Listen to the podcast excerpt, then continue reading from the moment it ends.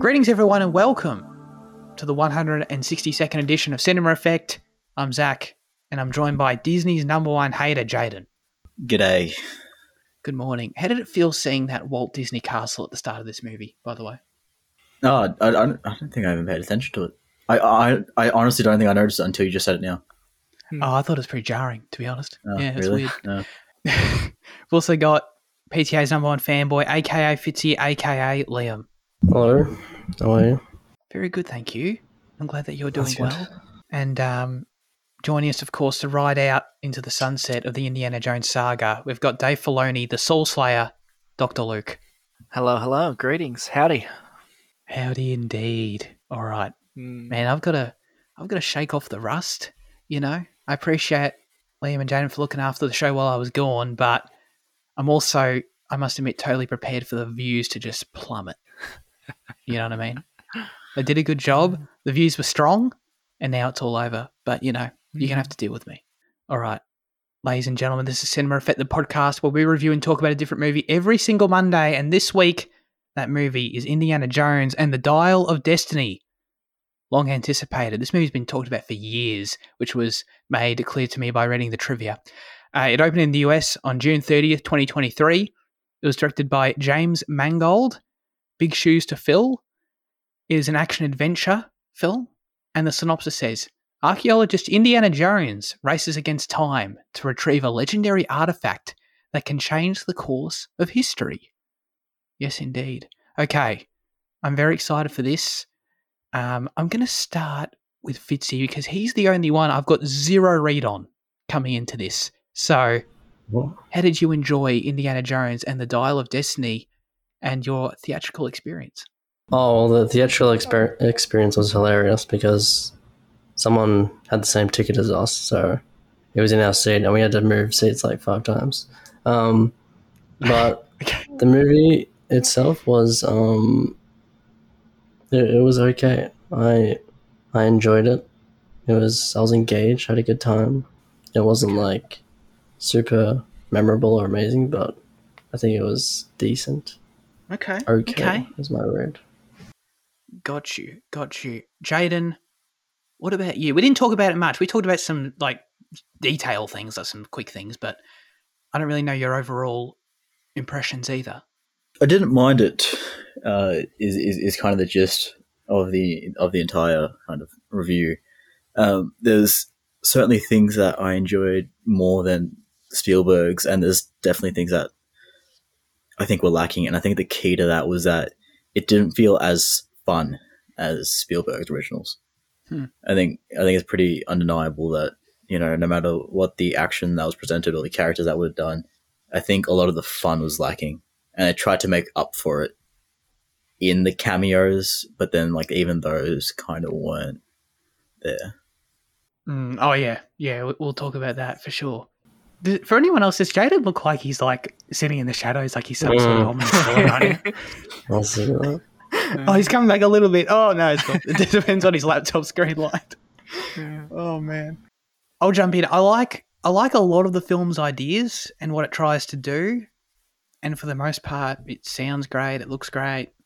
Uh, I think Mangold did a good job. It's very capably directed, um, but I think I'm the lowest on it here. It it didn't really work for me in the end. I I think the length was a huge factor. Um, the story and characters mostly fell flat for me, and I was just pretty bored for large chunks of this one. Found myself regularly daydreaming and shit. And I don't know, like structurally, the way it's all laid out on paper is pretty cool. It's pretty classic Indiana Jones stuff where you you have the cool opening prologue sequence that sort of sets up some things, but it's just in itself a fun piece. And then you you know you get uh, the flash forward into his current life, and then and then you go on the the globe-trotting adventure and all that. So you know it it, it follows the formula and, and it does so well. So like everything on paper kind of makes sense, but I don't know. And especially oh dude, especially with it culminating in ancient Rome, that shit was that just sounds dope. You know that sounds really cool. Um, but actually watching it, I don't know, it didn't really live up to that for a variety of reasons for me. Luke, Doctor Jones, what did you think of Indiana Jones and the Dial of Destiny? You've seen it twice, so that is quite cool as well. I have seen it twice. Yeah, I um, I think I shot myself in the foot and I hyped this up for myself way too much. And so when I went in on the first watch, I walked out of it with a lot of things saying, oh, you know, I wasn't too sure. When I watched it the second time, it was much more, I, I enjoyed it much more on the second watch than I did on the first one. I think, I think you bring up a really good, it was Jaden, it was a really good point you brought up about fun. How, like, this movie was less fun because the, and I think one of the reasons, I mean, the reason why that's probably the case is Harrison Ford is just too old to have as much fun as they could have in the first one. Like they, they tried to keep it up. They they kept it there, like in in the scene uh, when they're sort of doing the black market deal, and he brings out the whip and he goes like "Get back!" and then they all point the gun out. It's like okay, that's that's like that fun that Spielberg had in the originals, where here's the assumption, Yeah. here's what you assume, then the rug gets pulled out from under. So they tried to capture it, but it was it was just yeah, the direction is just so different from the original trilogy and even Crystal Skull it felt different from. But that I that doesn't mean that just because it's not the same as the other movies doesn't mean that it's not good. And I think that was the problem I had with the first watch. I went into it thinking this is going to be a lot like the original four. But then after the second time watching it, I've sort of realized, oh, this is a different movie in its own right. And it helps that there's a different director to sort of separate that in your mind. And so if I sort of start to view it as this is an old Indiana Jones who's essentially like he he doesn't want to live now. He wants to he's so obsessed he's more obsessed with the past than he ever has been. And it's like cuz he's white, he's divorced, his son's dead. He he hates all these, you know, he's just grumpy all the time. He's upset with the moon landing and all these sorts of things. He's he doesn't care much for the new world that he's being thrown into. He would much rather go back into the past and relive those glory days. And so, given that that idea and theme is so absent from the first three mo- or the first four movies, a little bit Mm. in the fourth one, but the fourth one doesn't really lean into it that much. Whereas this one is much more of a meditation on that. And so I think when I view it in that perspective, it's a, a really enjoyable movie. I really enjoyed it. Yeah. Okay. Okay. Interesting. What did your What did your nan think? Nan, right? Not Gran. Not Gran. Nan. You call her Nan. Na- Nana. Everyone's different. Nana. Yeah, she she she, loved it. Oh, it was so much fun. Like she she calls out during movies. And like but like it's so cute. It's not like obnoxious. It's it's really cute what she does. So like when whenever there's like a scene where like the scene when they're in the street and he's going like um oh, I can't remember what the chant is, but it's when he's like blending into the crowd and the first Nazi like Mhm. shoots the gun and they all drop down. She sort of went like, "Oh," and she sort of st- like she thought that was really funny. And then like a lot of the other like when Salah goes like, "Give him hell, Indiana Jones," and then he almost gets hit by a car. She sort of like jumped back in her seat and was like, "Oh, he almost got hit by a car." So what watching it with that lens was made it much more enjoyable on the second time. It's, but yeah, she loved it. Yeah. It was so sweet. At, Yeah. the, at the end of the movie, everyone was sort of getting up to leave, and she said, "Oh, can I? I want to stay and listen to the music." And I was like, "Oh, that's amazing! I loved it." Yeah, That's fantastic. That's really really Yeah. cool. I want to. Oh, okay. I want to touch on this point actually a bit about the fun factor because I totally agree with you, Jaden. And I just want to. I want to figure out why though, because I just think that I don't think if you look at the pieces in play, if you look at all the different action set pieces, if you look at aspects of the humor and the characters and stuff, like I feel like it shouldn't lack the fun, but it, there's a certain energy that isn't there, and I just want to I want to try and see how, how we feel about that because for me, the reason I'd say I agree is just because it's just so long. I thought this movie was way too long, but and that sort of just sapped definitely an element out of it from me watching it because I don't know, like sometimes two and a half hour films, like I don't, don't even feel it. This one was like I really think the direct comparison to the previous films and why it feels so different as a viewing experience is because of its length. And they'd always usually hit that two hour runtime pretty clean. And I think even though in a lot of ways, like as I said, structurally, it is a very similar film. It's not unfamiliar, but that length just does just seems to change the experience watching it. In my opinion, anyway, is that is that? Do you agree with that? Is that how what it was for you, or were there other things that you thought were lacking as well? I don't disagree with that, like at all. Like it, it, certainly is. Like the, the the length is definitely a present factor and like one that weighs on you. Um, but I just think there's like a lot of, I, I, think there's a lot of charm that comes from films being made in the 80s mm-hmm. that that that contribute to that factor as well. Because there's like a softness to them that you kind of lose in this modern age. Um, and no matter how hard you try to recreate sets or feelings or whatever, I, th- I think there's just this there's this directness that that that saps some of the character. Mm. And, you this does come down to a lot, a lot about feel and no no specific science. You know, like I, I, I like someone could say they feel the exact opposite, and I'm not going to disagree because you know I, I don't really have anything to back this up. But like, I just think that the way that still that the, the way that Spielberg handled them uh, handled the subject, um, and I think the way that the films were made just uh, had this innate charm um, that was lacking in in the modern product. And I, I think even in the 2008 one, I think there was you felt that to a sense, but since it was the same creator, mm. you still he was able to rescue it to a degree. Um, but I, I think losing out on both of those factors this time meant that it was definitely a presence. Do you think that the filmmaking, and you, you point out specifically about the charm of it being made, the, the trilogy being made in the 80s, is the is the actual like execution of the action scenes and how and just how the movie is made overall an element of that because that that is something that I was thinking about is how even though like on paper you sort of I don't know you sort of look and it's like a lot of the action scenes are sort of similar stuff familiar stuff you know you got fist fights and got some gun combat and you know some vehicle stuff you know it all sort of feels the same but when you're making it when it's so CGI heavy in a 2023 version versus it has a different feel, I think, watching it, you know, versus a lot of the yeah. practical stunts they were doing. And I think that might like, be an element as well. To, yeah. Goes back to something you said ages ago about like, you, know, you said it in relation to animation, how like you can control everything. But, and, and I, I guess like in the way that you can control everything when you do the CGI and like it just feels too, you know, like, like it, it, it feels too man, yeah, exactly, too, too manufactured. Yeah. It, like it doesn't, you lose some of the danger and kind of some of the improvisation yeah. of, of, of, of on-site stuff, you know?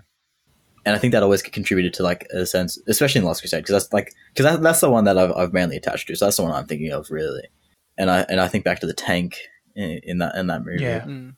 and I'm like, that was Definitely. fucking just innately fun. You know, that that was way more fun yeah.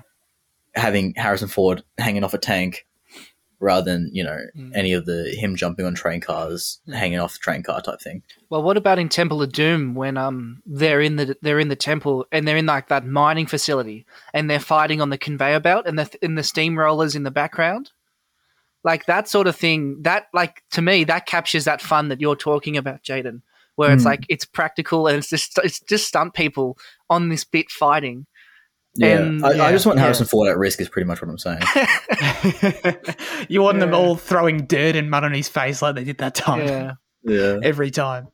How, how, do you feel about this, Fitzy? How did you enjoy the action? Because it sounded like from from your opening um opening monologue. Is that? Never thought to call them that, but um, it sounded like you sort of had a you had the most fun of all of us potentially. So, is that something that weighed on you at all? And did you get a lot out of the action in this one? No, yeah, the uh, I think the action sets were like well done. They were definitely lacking fun in some sense. So I think the, the like reactions of the villains like plays into that as well. Because like when I think of Crystal Skull, you think of like I, I think of like the Russian guy who like you know gets his face like eaten by ants or whatever, and he has that massive like you know reaction to it.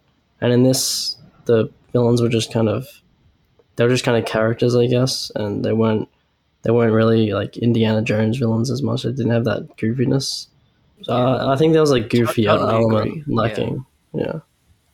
But like I think like the the like the prologue, the action there was really great. Okay. I don't know if I would call anything after that great, but I think it was still, you know, well done, I guess, yeah. Right. Okay. Yeah. Okay. So so was was actually that's we can definitely talk about the prologue. It was a, definitely like my standout action scene of the movie. Was it all of our favorites though? No, I didn't really feel it. No. Okay. All right. What exactly was it that was so appealing? It felt like I it feel like it, it captured. I feel like it captured the originals the most in that. Like specifically Mm. at like when he's being hung up, and the bomb goes Mm, through, yeah. and they all disappear, and then he's trying to get himself off, but the thing keeps falling, and then he needs to quickly get it off his head before it falls down. That Okay, felt so- that so- felt very original trilogy. That part I agree with, Mm. but the train stuff is what I thought you guys were talking about, and like the train stuff I didn't love. Yeah. Right. Yeah. I, I, I liked the train stuff. Um, Yeah. my favorite parts of it actually sort of in a similar vein because it is very much just sort of indie being indie, and I like the little moments when he's like. Uh, running and, and walking and trying to disguise himself through the, the carriages. Yeah, yeah, that's fun. Yeah. that that that that's not it's not even like it's a part of the sequ- the the entire set piece obviously but like Yeah. it- it's not even necessarily the action itself but um Mm. yeah it's like that blended in with everything i quite enjoyed yeah Yeah, I like the um when they were fighting on top of the train and they were going under the tunnels. Like when No, when yeah, the that's where it lost me. Really? Like when he held him up against the roof of the tunnel and he was being like dragged along, that felt exactly ripped out of Last Crusade when he's getting dragged along the side of the tank or Raiders when he's getting dragged behind the truck. Like I, I got Oh, yeah. vibes of because Yeah. he gets dragged by things a lot. So I was like, oh, they've done the indie being dragged by something thing here. he does get dragged by things a lot that's true Yeah. Well, how jarring was it for you that it was young indie but old Harrison voice? super jarring i i was Yeah. couldn't wait to get to um yeah talking about the of course the the deep fake cg element um, Hmm. I, lo- I love, yeah, I, lo- I love asking everyone this because it's usually highly subjective. And Jade and I already, when we walked out of the theater, we talked about it a little bit, and we were already on a different page with it. Um, but Luke, Luke, how did you how did you feel about it though? it, it didn't bother me. It didn't really bother me as thought as I, as much as I thought it would. There were a few moments that took me out of it. The, the voice was something that I sort of it was a little jarring, but like everything else, I was fine with. But one of the scenes, it's when Basil shoots him, and he sort of looks up. It is like not me, him. That that like the the way that he reacted to that getting shot was just a little a little weird. So that bit bugged me. But like the first bit Okay. when he they pull the hood off him and when he's being hung and then when he gets in the motorcycle and rides off and all that, all that was fine. I, I didn't have a problem with that Okay. at all. Okay. Yeah. Yeah, sure. I, I don't think it's worth. Uh, it's worth pointing out, and it shouldn't be underestimated, by the way, that this sequence was. How long was it? Do you reckon? 15, 20 minutes ish. It's pretty long. Yeah, Uh, yeah, I think it's. wo- I think it's worth pointing out that like you, the main issue, like the main little thing you had, you, you saw is like, oh, I don't know about that. Was like ten seconds of twenty minutes of of Yeah. this tech in, on display, and it's crazy to think how far we've come since you know. I think Mm. that the first. I mean, there was Tron Legacy and stuff, but the first real example that comes to mind immediately for me is Rogue One and how far we've come. Because Carrie Fisher was on screen for three seconds, and everyone hypercritiqued that, and you know that was only what Mm. seven, whatever it was years ago and now we've got full 20 minute sections of films where this stuff is like feasible and, and being done, which is Mm. pretty crazy in that sense, I guess. Um, but Fitzy, how did you feel about this? Was it a factor for you at all? no, I thought the the deepfake, you know, whatever CGI was good, but the voice was like, I didn't actually know it was Harrison Ford's actual voice. I was like, is this like an impersonator or something? Because it was a little, it was a little Yeah. off, especially in like the interrogation scene where he's getting like hung up. Um, but like after that, I didn't really take too much note of it. I just kind of yeah bought into it. Just went with it. Yeah. Yeah, for sure. Where do you stand, Jaden? Uh, yeah, I, I, I had no issue with it at all. Um, At all? Okay. I, I know. I, yeah, I, I know. That, I know. That, I think. I think Andy pointed out that when the when the light hit his face in a certain way in the interrogation, it it seemed like. Or was that you? I can't remember. But someone brought up that like that that that was jarring to them. But to me, you know, I was like, oh, it's this is, this is 1980. I was like, you know, this is, uh, like it's crazy that they thought to film this back then. Um, yeah. yeah, no, exactly. voice, voice, I had no issue either. Okay. I don't. I actually, I don't feel like his voice has changed. That like, I, I, I- you know, if you play it side by side, I'm sure it would. But like, Hmm. to me, that's just Harrison Ford. Like, there isn't really a distinction between old and young. Oh, okay. Uh, there's a Okay. bit more of a distinction for me. I I can definitely, like, having watched the originals so many times, that it's Was to me about- it's pretty like. I I can tell. Yeah. man. Yeah, again, like totally, totally different take. Oh, I definitely didn't point out the lighting thing. I didn't notice that. Um, but I thought it looked great.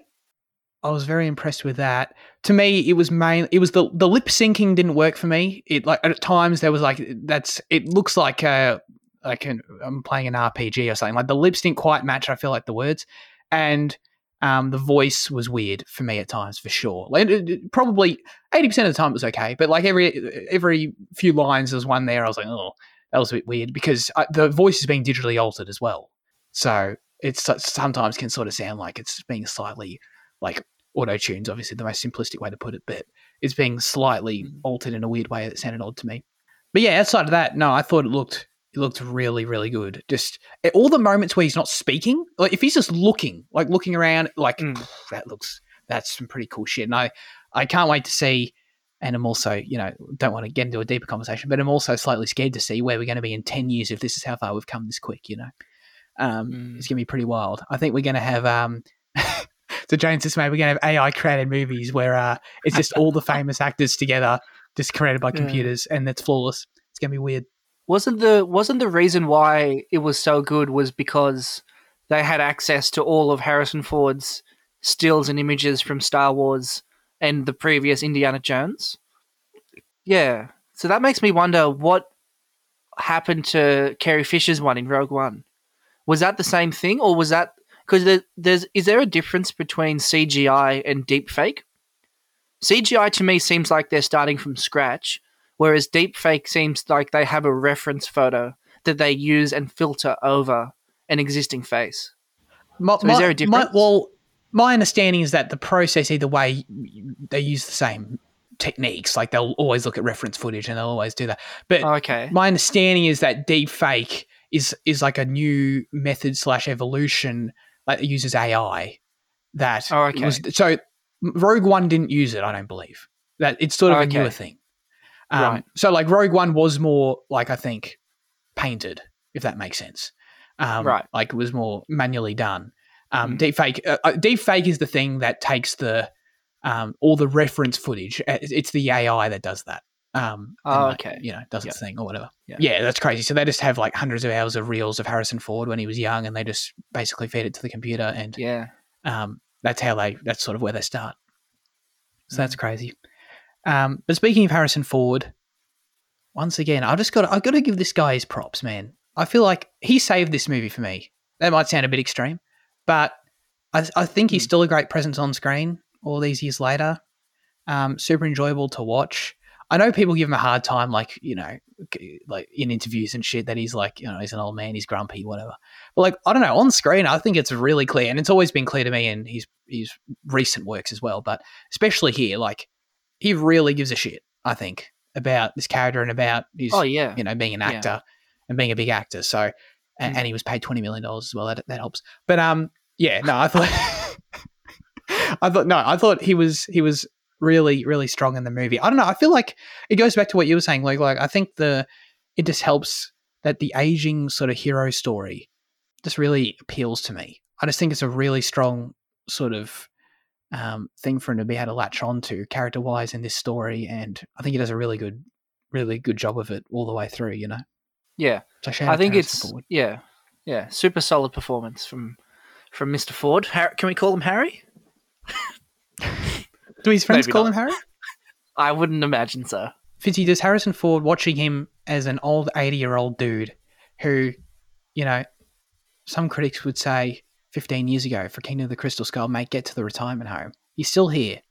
Is he as fun to watch as he was back in the day?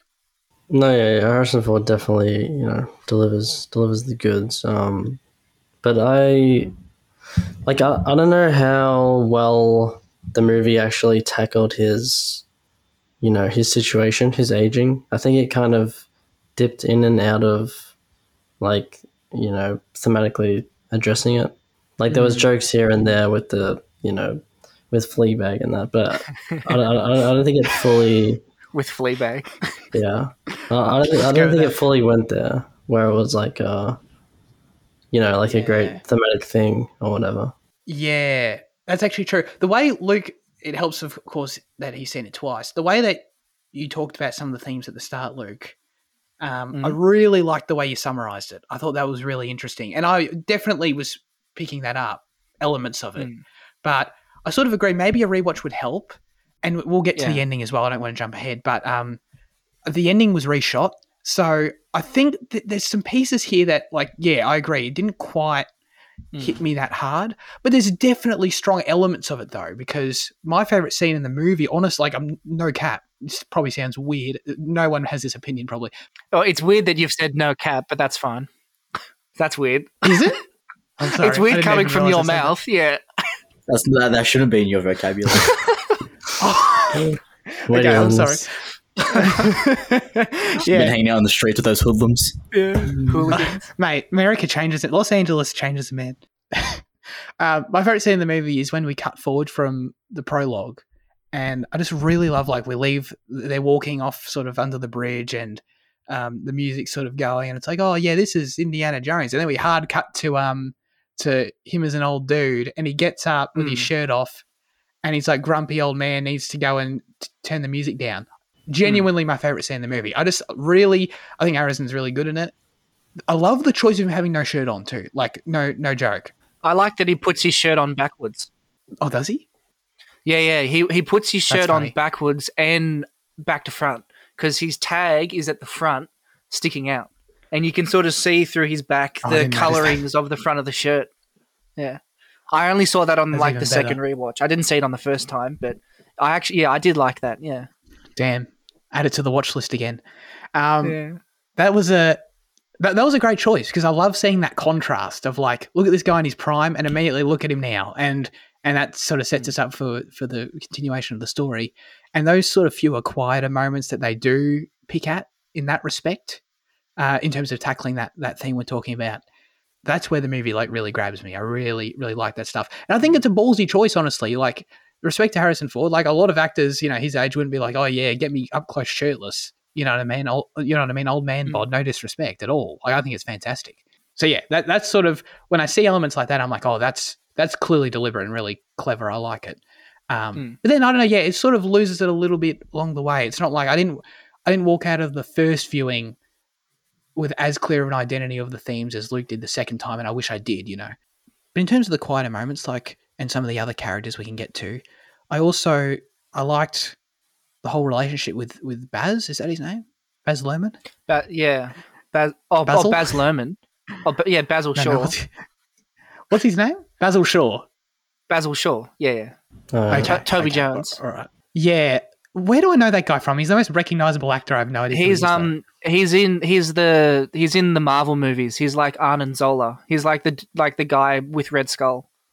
He's like Red Oh, Skull's okay. assistant. He's scientist from the first Captain America, and plus he's in like every Oh, other really? movie under the sun. Yeah, he's in everything. Right. Okay. I don't think I remembered him from First Avenger, to be honest. But um, yeah, he, he's a super recognizable face.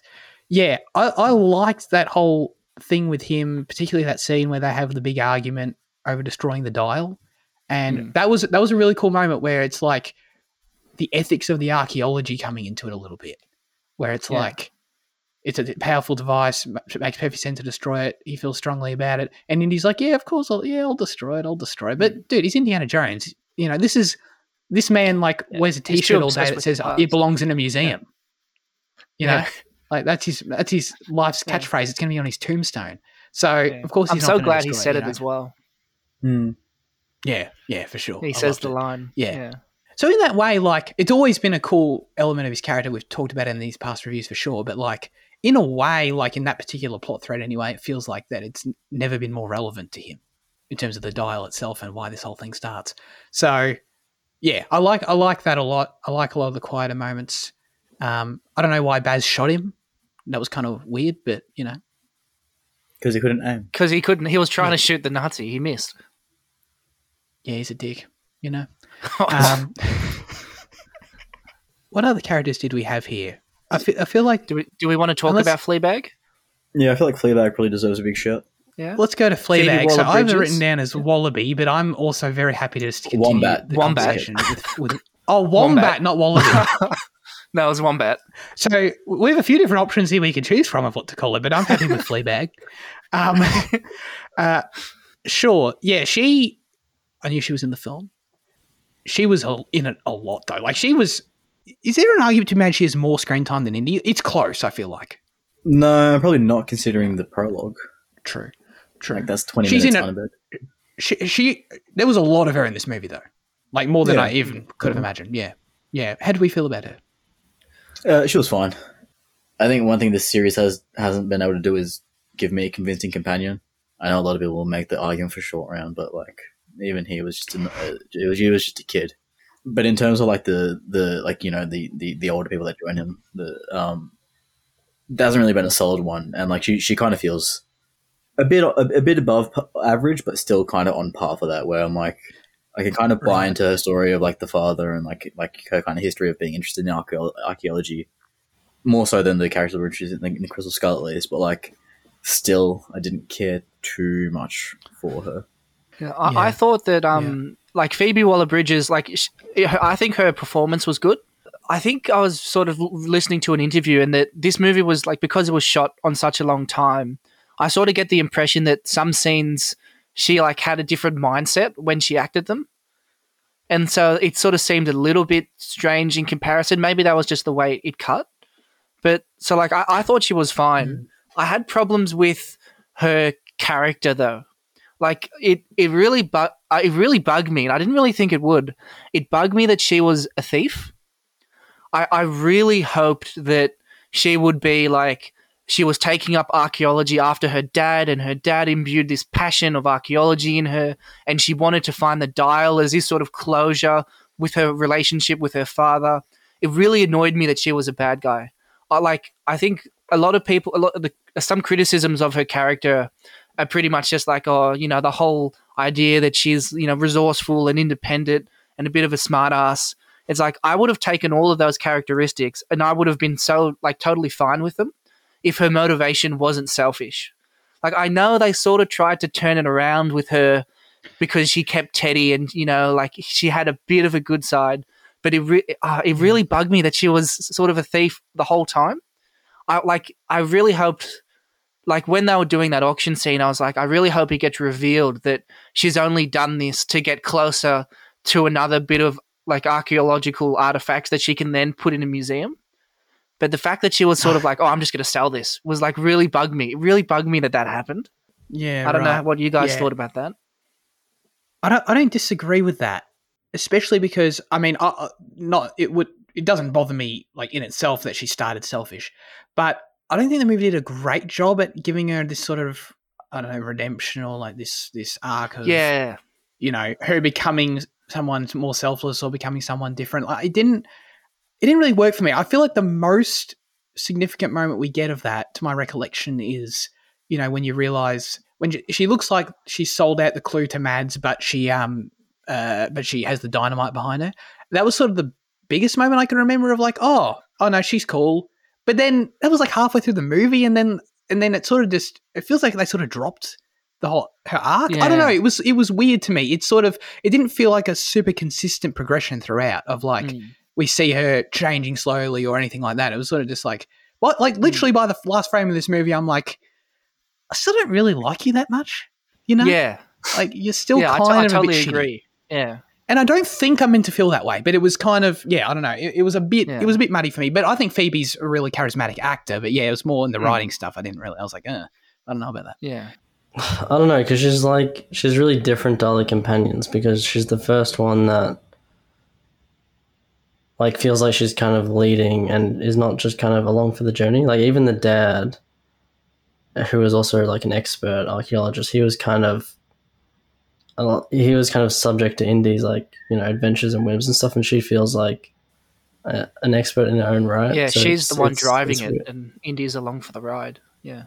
Yeah, it- it's a bit of like a flip, I guess. Um, I don't know. I, I'm glad it was different. I guess. I mean, ideally, Shia LaBeouf would have came back, but you know, Did you see that Yeah. review that Andy put in the Discord, Liam?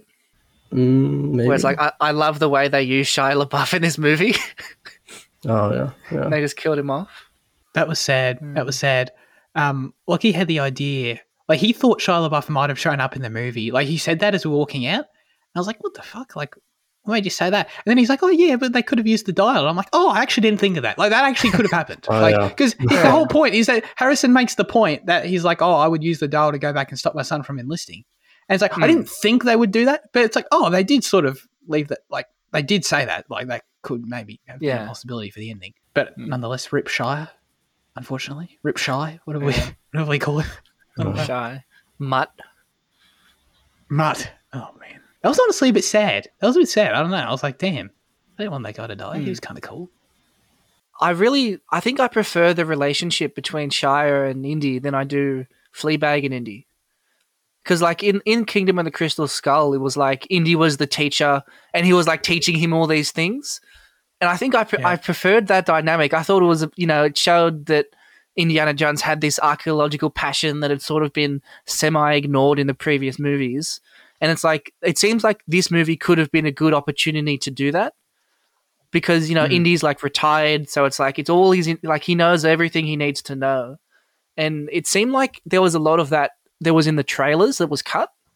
Like there were scenes in the trailers where Fleabag and Indy were like um they pushed a lever and a boulder went, and so it's like I Oh, imagine that yeah, yeah, I imagine the scene that could have been would have been like this is when they're walking into the ear of Dionysus or whichever. And it's like the perfect scene could have been they're walking in and Harrison goes, No, no, stop. And then pushes a lever and then the boulder rolls. And he, he could say something like, Oh, I've been there, done that. Like they could have had an opportunity of like transferring the, the knowledge from the previous and it could have been a throwback to the originals. It seems like they did film it, but it might have just got cut. And I, I sort of wanted a little bit more of that relationship. Yeah, that's a good point. It does seem like, I mean, it is clear that there was some production stuff going on with this movie because I know when we walked out of the theater, um, was it you that noticed, Jan, or was it? I don't recall about the, the mistake you noticed in the in the cave sequence, um, in terms of how it was put Uh, together. yeah, Andy. Andy just real. Uh, or maybe it was Hindle actually. I think it might have been Hindle. Um, yeah, I think it was. realized that like the bridge was uh was Uh, I- repaired after it was Uh, broke. the bridge wasn't. Re- they repaired the bridge themselves. So if you actually watch that scene a second time, you'll see that the guy who shoots the gun at the start, like the real, the real sort of prick, he's actually holding a rope on the side that's holding the bridge up. So eat shit, Andy. Oh, okay, all right. So it's like if you pay attention, you realize there's a mistake, but if you pay even more attention, you realize it's not a mistake. You realize it's not a mistake, yeah. But like, I only Yeah. noticed that the second time. I did not notice that the first time Okay, interesting. because I remember it's- watching it- it the first time. Yeah. I think there was something else that I pointed out after that. that, that Yeah, that there I was too. I, I don't remember what Ah, it was. shit, but what you- was it?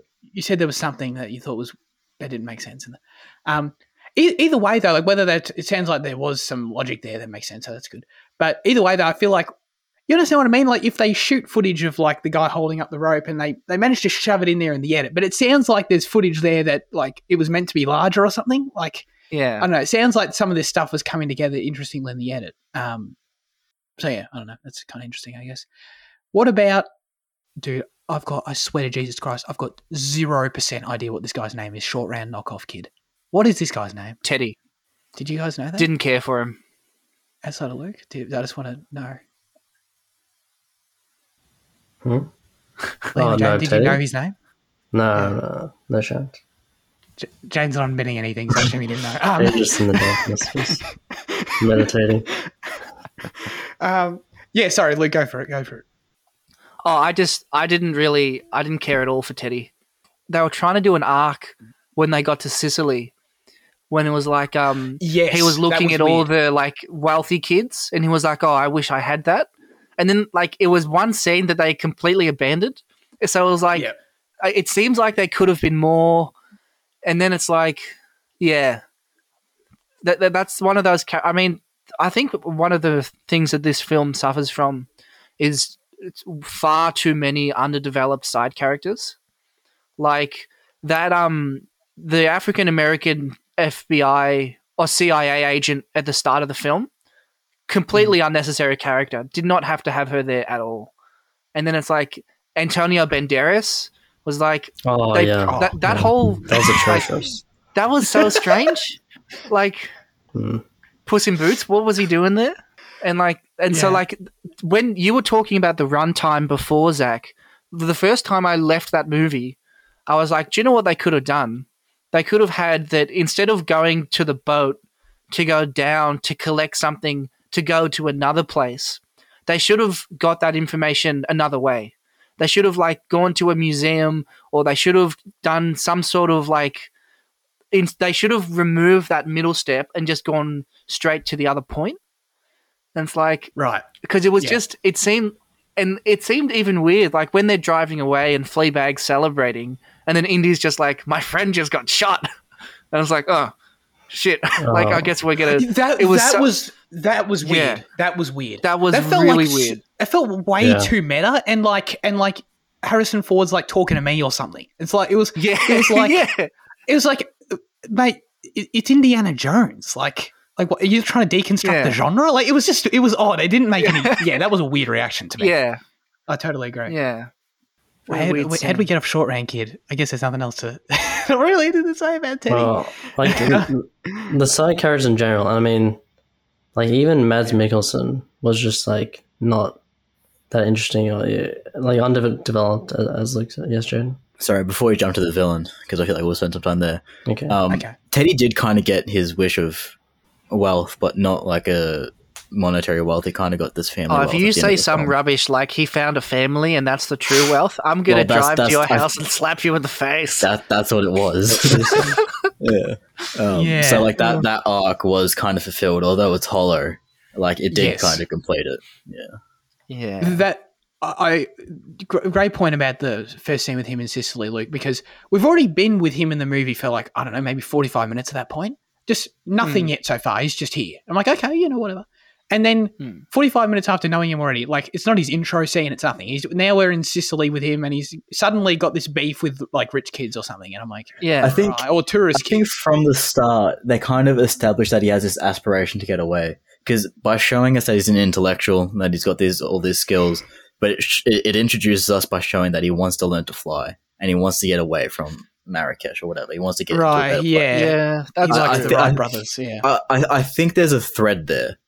Yeah I think okay. it's it's it's it's a pretty shaky thread, but I think there is one there. Yeah. There's that also. Sure, There's another sure. point of his character where when he's with Frogman, uh, Antonio Banderas, and he's like, "Do you want to? Do you want to swim?" And he's like, "Oh no, I can't swim." And then Antonio Banderas is like, "Oh, you just need to push and pull, push and pull."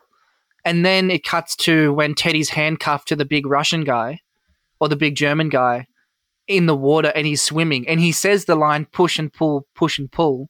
But it was so weird. Like I only noticed that that was the interaction the second time going around. When I saw him swim, I was like, I thought they made a big deal about the fact that he couldn't swim, and now he can swim. So it's like it was it was really strange. It seems like a lot of things got cut with that character. I mean, Yeah. it's already fucking two and a half hours. I mean, fair enough. Yeah. Yeah. Exactly. Okay. Any other side characters before we I'll make the distinction to the villain? Actually, that's a good point. Uh, Antonio Banderas, totally, totally agree. I wish that Sala was in there more. Oh yeah, yeah. Oh yeah, Good Mm. shout, Jaden. Yeah. Yeah, that's that's what I was thinking. I was like, if they if they want to do like an impactful death kind of thing, you know, you can just replace Antonio Banderas' death with Sal- Salah's death, and then it actually means something. But to be fair, Yeah. Sala's got a full family, so if he died, it would be too Oh devastating. yeah, yeah. That's too, too I think- I devastating for Disney. It would almost be a bit too depressing for an Indiana Yeah. Jones movie. But like Yeah.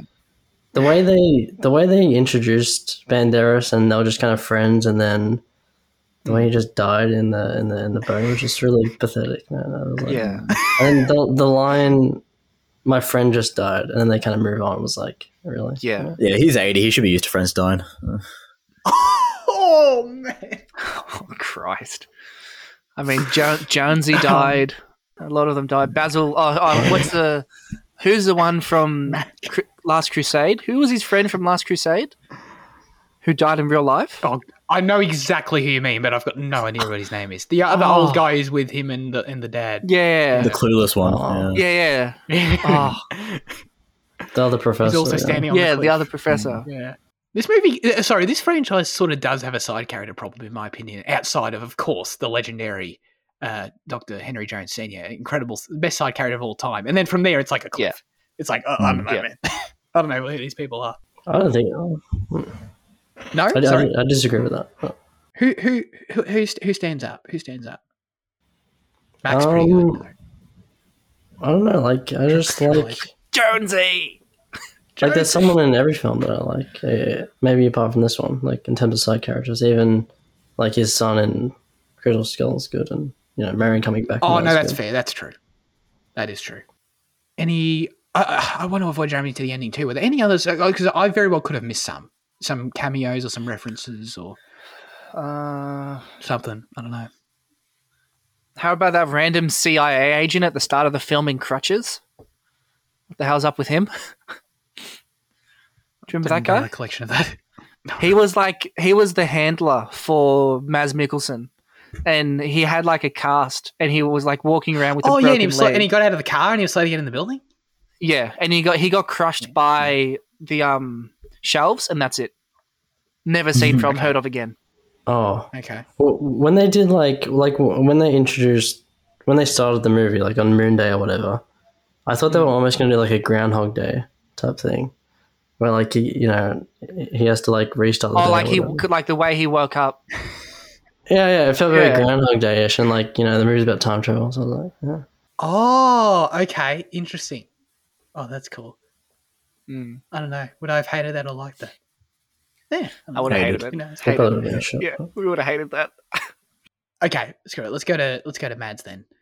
I'm just gonna I'm gonna throw this out there as the conversation starter. We'll see what happens. Number one Indiana Jones villain. Discuss.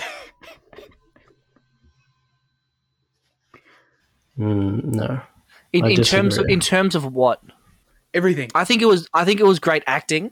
Like I think I think he was an aura like it was it was good acting. I think the character was Yeah. strange. I think visually it really bugged me throughout the whole movie that he had no deformities after getting hit with a train pole. Yeah. I How was- the hell was did he ex- survive that? I was expecting a scar. I was expecting false false teeth or anything. Like, like Ma- Mads so Yeah. often has like has his eyes fucked in some Yeah. way in, in movies. Yes. Like, yes. yeah, like, like this could be another yeah, one. like especially Like, in at- Indiana at- Jones yeah. as well. So. yeah.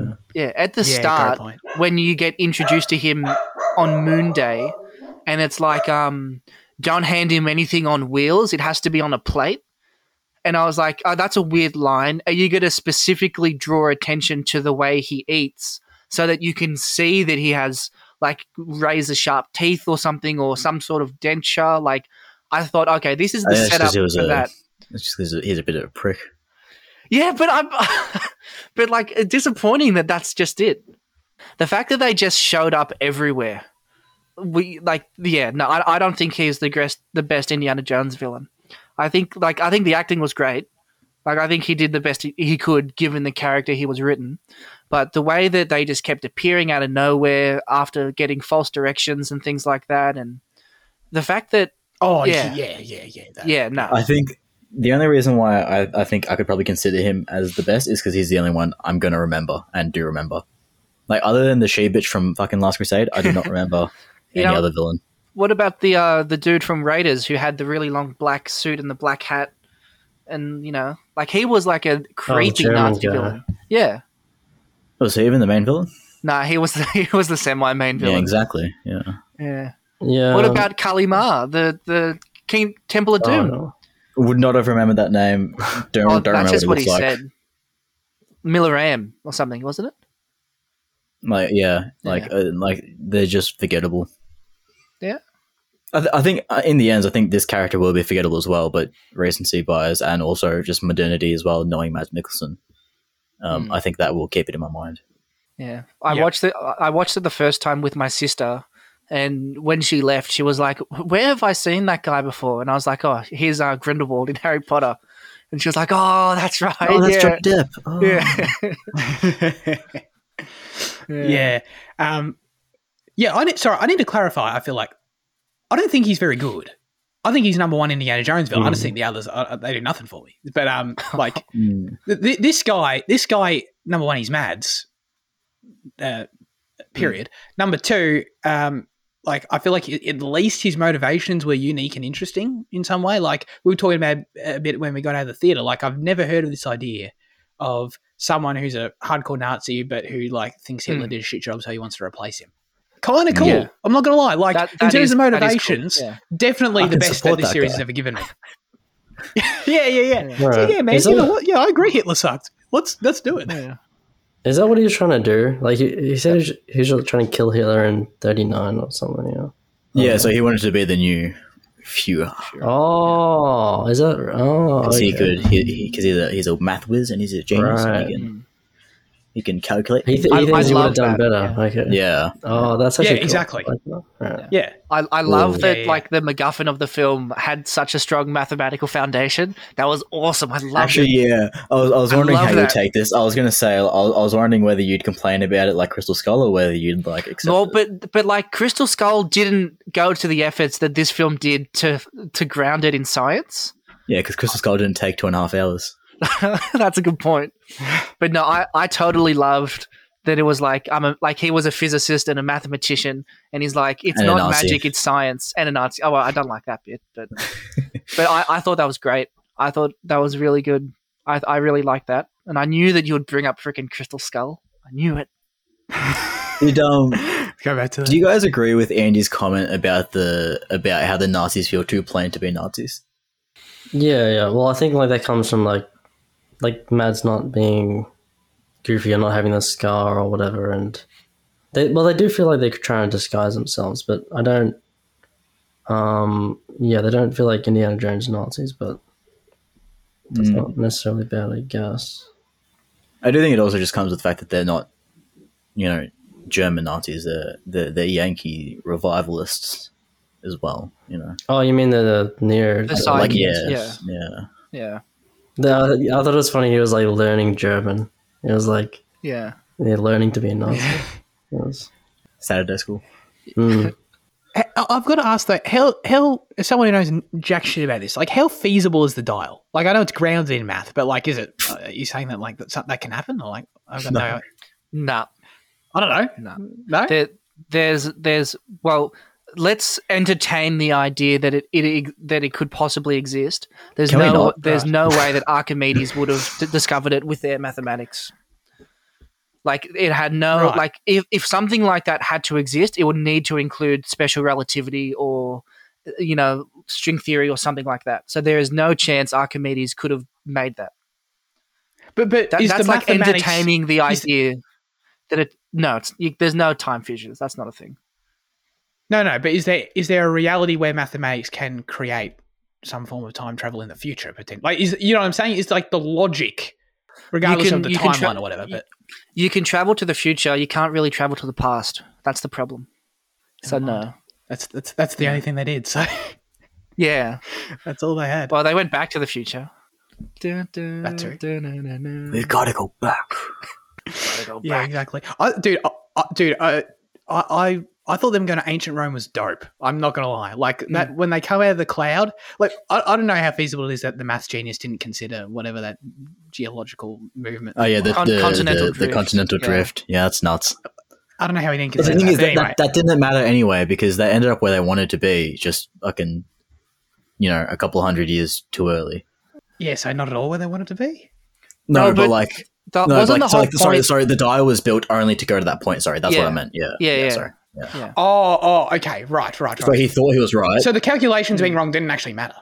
yeah, yeah. I, I, I feel like that could have been something that Indiana Jones just said to like trick him. To be like, or not to trick him, Oh, but to to, make him him. doubt the I mean, mathematics. continental But, drift wouldn't yeah. even be that significant. Like Oh yeah, a couple hundred 2000 years. Yeah. which I think may like Yeah, it's- maybe yeah. Indy knew that, but it's like they didn't really set it up enough. Yeah. But I didn't actually Yeah, that realize is kind of that weird, actually. the place that they went to was the Battle of Syracuse. That was what he was lecturing at the start of the movie. Yeah. Uh, I didn't realize that until the second rewatch. I was Right, like, oh, this is just really like all where about the one, like is. gimmick. Yeah. Yeah, but like when they were talking about um they were talking about like the claws that would bring ships up and they were talking about the mirrors that would reflect the sun. They were Mhm. all in the battle. I didn't actually see that until I saw it the second time. I just Mhm. thought they were random ships firing cannons and things like that. But you could actually see the claws and you could see the massive mirrors that they had on top of the castles and things Did you like figure out that that old bloke that came up to Indy was uh, actually Archimedes? Was it Archimedes? Yeah, I Yeah. did. I managed to gather that because they Yeah, called was, him that, was that a second viewing thing, or was that a was that a first viewing? No, that that was the second they walked through the they went through the portal. I was like, oh, they're about to meet Archimedes. uh huh. But just not at his one home that he lived at his entire life. No, Uh, yeah, no, I thought I thought it was a fantastic choice. I don't know. To me, this sort of it felt like it was just such a cool idea. It felt right, like to send, send Yeah. Indiana Jones literally back to the time periods he loves. It's kind of cool. Uh, I also like the fact that he wanted to die there, and I thought that I thought the movie would let him. But then I also I also love the fact that like Fleabag was like, "No, you're a fuckhead," um, yeah, and and and took him back. Yeah, that actually was an interesting conflict because I didn't like thinking about it. Thinking about it, I didn't know which is truer to the character. You know, in the movie, obviously made his choice, but in the moment, I was sort of like, maybe there is an argument to be made for this. Like, I, I, don't know, Hmm. but it was it was interesting. I, the first time I watched it, it was a bit I, I, like it caught me off guard, especially because the film ends so soon after that. But it, it felt a bit better Yeah. on the second watch. Yeah, Yeah, that is true because you, you sort of feel like you're in. Yeah, like based on the the tension of the scene when he's deciding, and you you, wouldn't realize there's like two minutes left in the movie at that point, just based on where the climax sort of is. Yeah. that's true.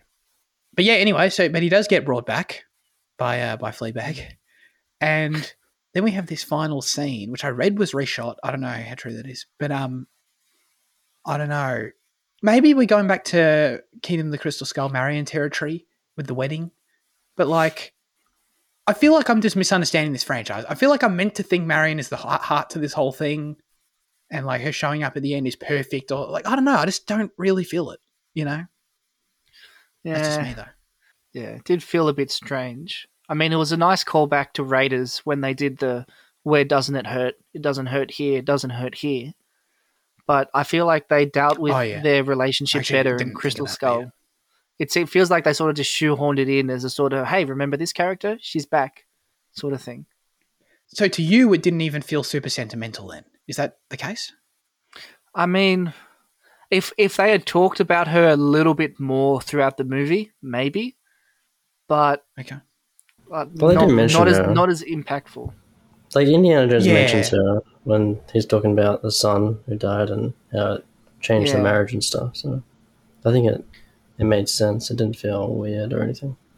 But as as the as the ending of the movie, because the whole because like he was obsessed with the dial for majority of the movie, and then for the movie to end with him with Marion, it's like I feel like you need to talk about Marion a bit more. Like I know that he said the speech about going back to save the marriage, and when he was with Sala, Sala was like, "Do you want me to call Marion?" And he was like, "No, don't call Marion. She doesn't want to talk to me." And then there was a few conversations between her uh, between Fleabag and Indy when it was like, "How's that marriage going for you?" sort of thing. I, I, think it makes sense, but but like emotionally, it it sort of falls flat. Like I just don't, I don't see the argument because Fleabag's whole thing at the end, and like the, I think the emotional argument in the movie is that like, well, this is where he's meant to be. He's meant to be here in this time period right now with Marion because that's his, you know, that's the, Yeah. the heart of the character. That's that's the ultimate ending for the character. But I just there was I don't know. I just never really felt that way about him and Marion. I've never I don't see it. I don't really understand. Like, and maybe maybe adding more, like you're saying, Luke, and throughout the film would would help. I just I don't understand. Like when they're it, together at the end, when they're they're embracing together, it's like, oh, th- you know, this is where they're both meant to be. I just never really felt that. I, I think it it leans a little bit more into the it leans more into the theme of um Indy being obsessed with history and learning to live in the present. So if it's viewed more so mm-hmm. as he can't change the past, he can't live in the past, he needs to move on with his life, then mm-hmm. you can say, okay, it makes sense for him to go back to Marion. But so, but yeah, like the emotional impact of them being together doesn't doesn't to me fit as well. So you sort of need to view it as the film showing you that Indy is moving on is him going back to Marion. So maybe you're not you're not meant to feel the emotion of Indy reconnecting. you're meant to sort of view it as a, the theme of acceptance and starting to sort of live in the present. How, how did you feel about the ending though, Jad? fine, really. Like, I, I, like I, I'm not sure how because because it, it, the film is about like what you said is about the aging hero story and like you know Mads and Mads brings up multiple times you know that we're, we're men of the past, not meant for today, Hmm. and it's very evident with like the whole space age race going on simultaneously as these guys are both looking at the past so intently. Yeah. So I'm not sure if it came to the right conclusion, but it did come to a conclusion that fits the story, I guess, of about having to deal with the present as an as as as this kind of rugged old hero, and just you know, Yeah.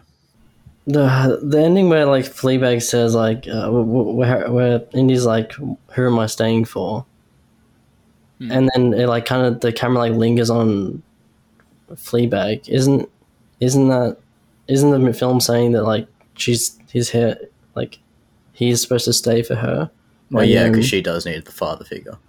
Yeah, and That then he was Marion, meant to M- Marion is just kind of like a nice addition at the end. She's a know? bonus. She's, Yeah, she's, she's, Oh. a, she's a plus cherry on top. Yeah. Yeah. I didn't take it that way at all. Okay. Okay. All right. Interesting. Because I don't think the film's saying he's got to stay for Marion. I don't think that makes sense. But No. Yeah. Okay. Interesting. Okay. Well, you see, I was watching that and I thought that that's what the film was saying. I thought the film was saying Indy's going to stay for Fleabag. But then I was, but then to me, I was like, well, that doesn't really make sense. You haven't earned that. You haven't earned that with the relationship that Fleabag has, and you haven't really shown that Fleabag needs direction. In fact, you've done the opposite think- to, sh- to show that Fleabag is resourceful and independent. If anything, Fleabag needs to stay for Harrison because she bloody saved him and needs to care for him. You know. yeah, Yeah. she does have that kind of caretaker. I think I think it's meant to be all of them Yeah. just filling in a family. Her, her, Teddy, Marion, even Salah and his kids. Hmm. I think it's all just meant to be. This is what Yeah. you're staying for. Right. Yeah, that's interesting. I think the fact we even have to debate it probably isn't a great thing in terms of the execution, but um, but yeah, it's interesting to think about for sure. You know, it was actually really weird with Salah. The fact that the fact that there was a line that specifically said the kids are, you know, American and whatever Egyptian. Or Egyptian, you're right. Um, and he's like the right way, and it just felt really like a backhanded type of thing to say there's a wrong way to do immigration. um, and like it just it felt like super like you know it's like we did it the right way. You know, we're not queue jumpers. Um, kind Wait, it- is it that felt like when he kind of says, um. Is that when he says this man helped us get into America the right way, or is he, or did he No, say he- it in the context of we're raising our kids to know of our Egyptian yeah, heritage? yeah. but it, it just still felt like super like kind of backhanded. Um, yeah, Yeah, yeah, that's actually yeah, that's a good point. oh man, Salah. That was the same actor, right? yeah, Yep. Yeah, yeah. Okay. Just making sure because I'm not gonna lie. Like, if you told me it wasn't, I would have believed you was. uh, no offense to this guy. That's Gimli. Is it actually Gimli? Yeah. Gimli. Oh, really? I had no idea. Wait, so hang on. Wait, what's going on racially there? Is Gimli? He's not. he- I don't. I don't think he's Egyptian. But back in the eighties, I don't think they cared.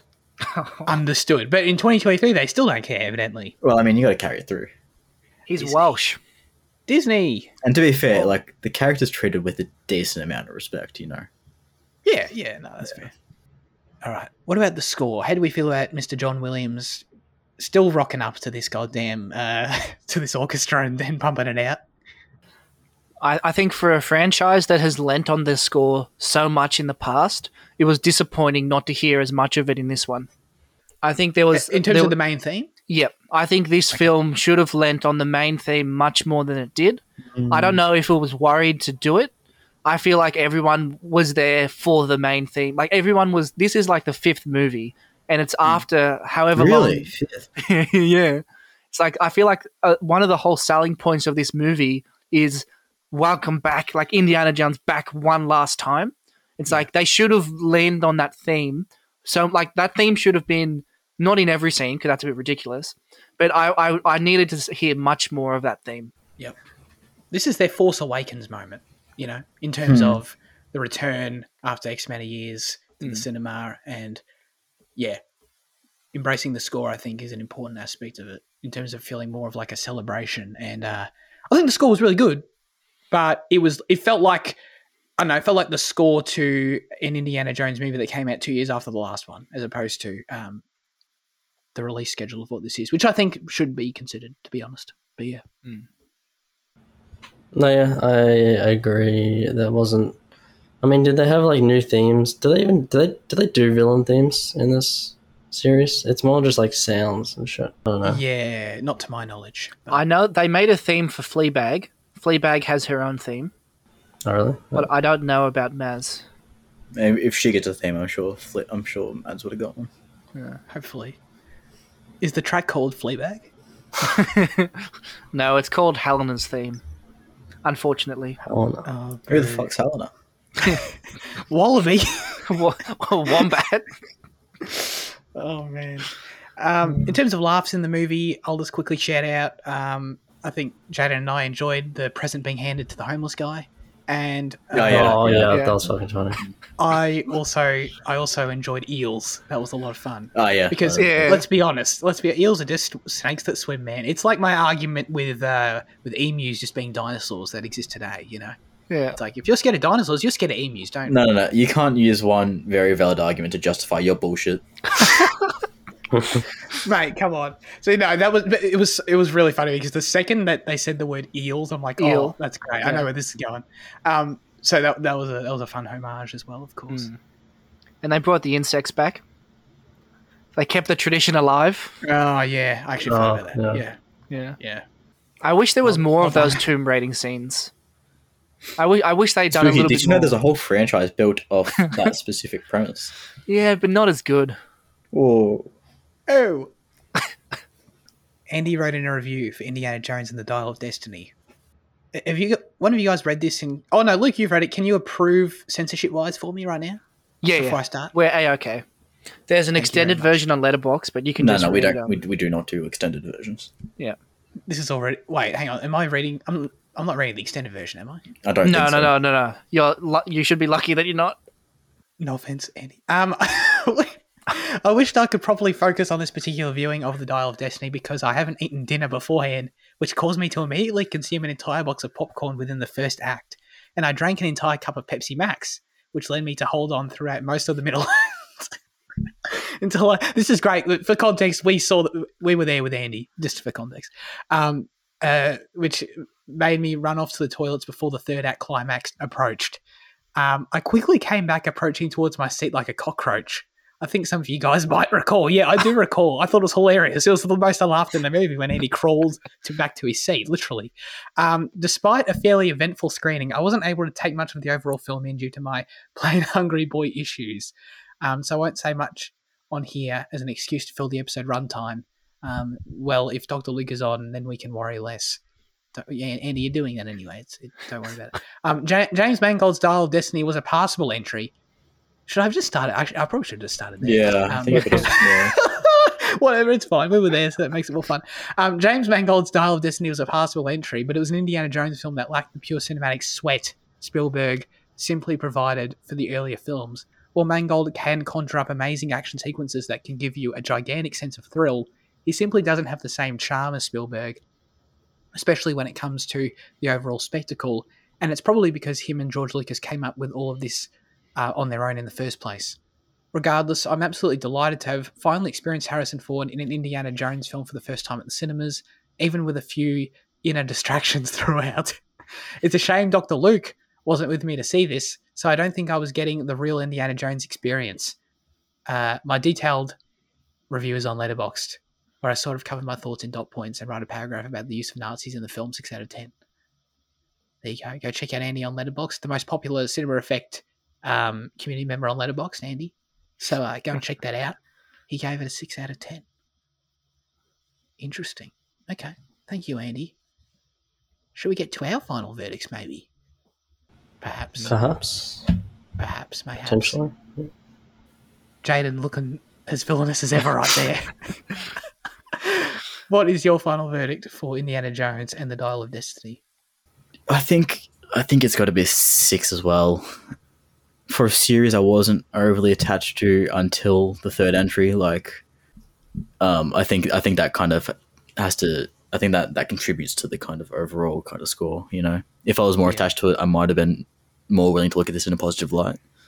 Not that six is a negative light, but you know, um, it's a it's a par kind of perspective. Yeah, yeah, I feel you. Fitzy.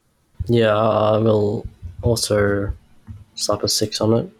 I wasn't like super hyped for this film as well, I guess. Like, but I think it kind of lived up to the to what I thought it would be, which is just kind of you know decent. Okay. Yeah, I'm gonna slap a five on it. Um, Jeez. it's all the things we talked about. There's some things to appreciate, some things that don't work, but I really don't. The thing that probably drops it a bit more for me, I really don't want to underestimate how um how long some of these scenes are, man. Like I, s- eh, I I think you mentioned that in your initial Letterboxd thing, Luke, as well. Is that I I'm no hyperbole when I say some of these action set pieces we didn't even talk about a chunk of them, like The car chase the through car chase. taxi car yeah. chase, dude. That shit could have been cut in like almost two, Yeah. cut two Oh, thirds s- of speaking almost. It speaking of side characters, the the the fiance thing, complete side character that we totally forgot about. I don't even know what you're talking about. You know the one Phoebe's- Fe- Fleabag's um Oh, partner Oh, that she married right. to get the ring. Yeah, right. Yeah. Um, totally forgot about that. Yeah, so some of this stuff really could have just been chopped out, in my opinion. But um, yeah. Anyway, Luke, this is it. This is your moment. This, this is Indiana it. Jones fan number one. Oh, Whoa. oh. Uh, no. this no, this is a. s- I, I like this movie. I think that there's things in this movie that I wish I could sort of change that would have made me give it a higher score, like uh, Fleabag's character and some other things. I think it is a little long on the long side. It didn't affect me as much the second rewatch, but definitely on the first time, I was like, "Oh, this is sort of dragging on."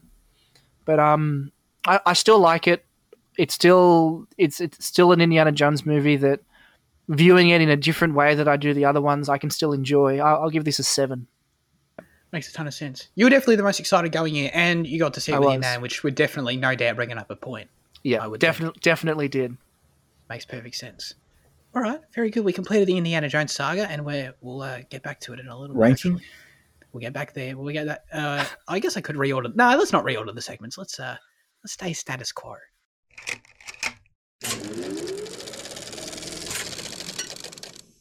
So with that in mind, let's get into news chat. Just quickly, let's smash some trailers. We'll do Killers of the Flower Moon. Is Fitzy the only one who saw this? Luke saw it, didn't, didn't he? No, Oh, is this the Martin Scorsese thing? Yes. yeah. Okay. No, it, it looks. Um, it got me more interested in the first kind of teaser did. I guess it's. Uh, uh, I guess it's about this oil land and this. I don't know.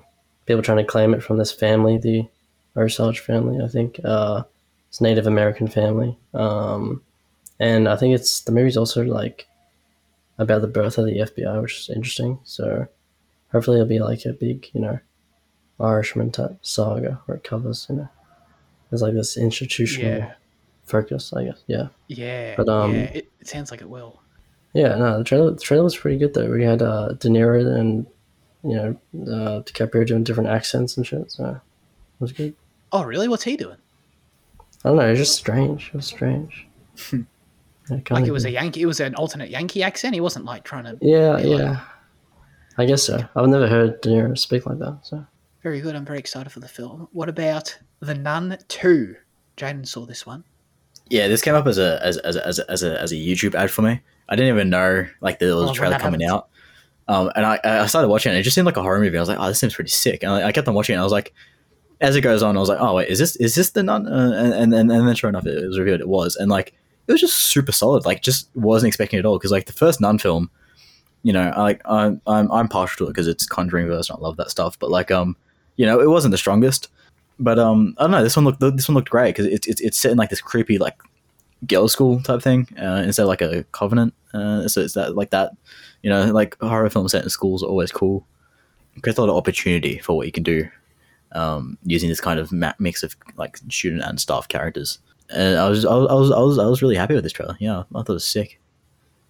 Nice. Very good. Do you have any inclination as to uh, th- this where it places in the number of Conjuring universe films at this point? Films in the ver- universe or like timeline Yeah. wise, yeah, uh, Yeah, yeah. Um, three, four, five, six, seven, eight, nine, nine maybe. Whoa, that's huge. Is she the one in Conjuring 2? Yes, yeah. The Wow. nun is uh, the yeah.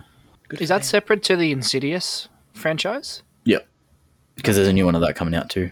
And the horror movie of the century, Jaden. I'm sure you're, you know, waiting on the edge of your seats. Five Nights at Freddy's. Oh, Oh, I'm so keen for this. That looks so good. did, you see, did you see the trailer for that? Um, I saw the first trailer, but I think they released a second trailer. I didn't see. it. Yeah, they released a Yeah. second trailer last week. Looks it looks exactly what I would expect this movie to be. Not dog shit. Yeah. I, I I think there's a lot of apparently there's like a lot of lore associated to Five Nights at Freddy's, and I think the film is like playing a bit with it. So that wasn't something I was aware of. I thought it was just like, like just like a game and the animatronics come alive. But I think there's like a whole plot about buying the franchise and the owners and the makers of the Mm. animatronics and things like that. So I think they're touching on that. But Mhm. I think it'll be it'll be about as fun as Violent Night, Zach. That's my expectation for it. Oh, It'll be better than that because this is a Blumhouse product, production. but yeah, on the lore thing, yeah, apparently like um, apparently e- each product kind of deals with it differently, where like they kind of add or omit or kind of manipulate the lore. So I think this is meant to be like a case of like it's going to kind of be like a, a partner to the series. I think is what I heard. Okay. There was a new Dune Part Two trailer. Was it just spooky? You saw this? Oh no, Fitzy saw it as well. I think. Yeah, Mm, I saw it on Twitch. Yeah. Nice, nice. What is an ad as well? Yeah, they, they spammed me with it. Yeah. So So you've seen it multiple times. Hmm. What do you What do you guys think of this one? It doesn't get me excited to watch it, but I'll watch it. Like, I don't like the trailer was so. Like it, it's weird. It, there's nothing like I didn't finish watching that trailer going like, oh my god, I can't wait. It was sort of like I watched. it, I was like, okay, I'll, I'll watch it with everyone when we go to IMAX and see it. Like, it didn't have a sort of there was there wasn't anything in it that I was like, oh, this is like a brand new thing that they're going to introduce into this franchise. yeah, no, I agree. It was pretty average trailer. Like the first one kind of did its job. Yeah, the movie doesn't come out until November, and there's already like I feel like the last one came out not long ago, so I don't know what they're doing with their trailer Mm. pacing. Um, I've literally now, as Luke said the word IMAX, I've just had this epiphany. Does Luke's hat also double as an Oppenheimer hat? I Yeah, it does. I think it does. Death, Yeah. destroyer Nice. of worlds. Nice. Yeah, but you don't have like that kind of. I think you need to give it to Liam to kind of get like that that bit more like. Yeah, of I don't have the. I don't need, have like, that a- sort of like Gaunt kind of like Yeah, like yeah. kind of like the. Like straightness. Yeah, yeah, totally agree. Totally agree. Oh, yeah. No offense. Um, all right. Yeah, You I don't don't have look the eye dead, bags. but Yeah, you don't have the Oh, you don't have the sleep schedule of an Oppenheimer. Yeah. All right, now it's time for our highlights of the week. Do you guys want to choose for me? I, I, I don't really know what to do. You know, I feel like I've done a lot. You can choose for me, or should I just do? Um, should I just do the like? Should I catch up my thoughts on the films you guys reviewed? Oh yeah, or- catch up. Yeah, catch up a bit. Yeah, Do you want to do that? yeah, I like that idea. Uh, Yeah. okay. I couldn't. So obviously, I was going to watch the films. Uh, the two were I wrote in for Spider Verse, but um, the hell were they? The uh, Blair Witch Blair and, Witch um, Project and uh, and Sun, Eternal Eternal Sun- Sunshine. got there. Um, the Fitzy edits. yeah, Oh, yeah, yeah. true. I couldn't um I couldn't watch them while I was over there because the, there's I underest didn't think that would happen, but uh, the streaming services are different. Like they weren't on any streaming services there, but then as soon as I got back, they were on services, so I watched them when I got back.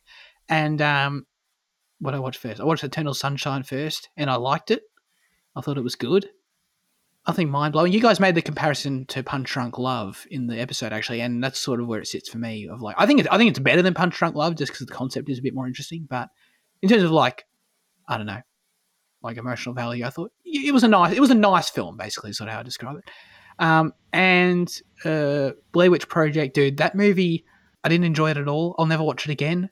I thought it was really scary. Like I thought it was. pretty Yeah, that's you're a fucking pussy. no, dude, I thought it was like five times more scary than The Conjuring. I'm not no no joke. The, uh, maybe it's something about like just my sensibilities with the genre and like me not really.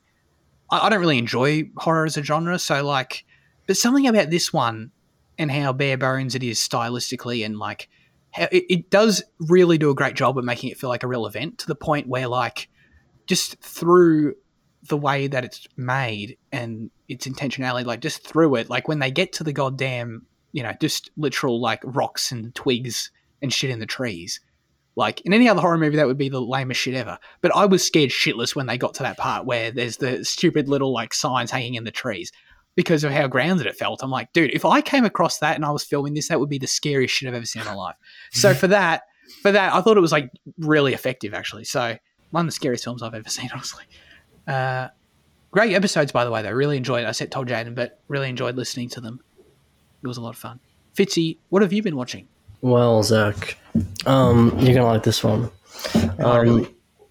Over the last month, I've been so, so I uh, I finished uni and I was for the semester and I was uh, watching Supernatural and I was like, uh, I finished, I finished uh, Line of Duty, and that was a great show. So I was like, I gotta start another great show, you know, but like a really great show. Um, Hang on. Are you gonna?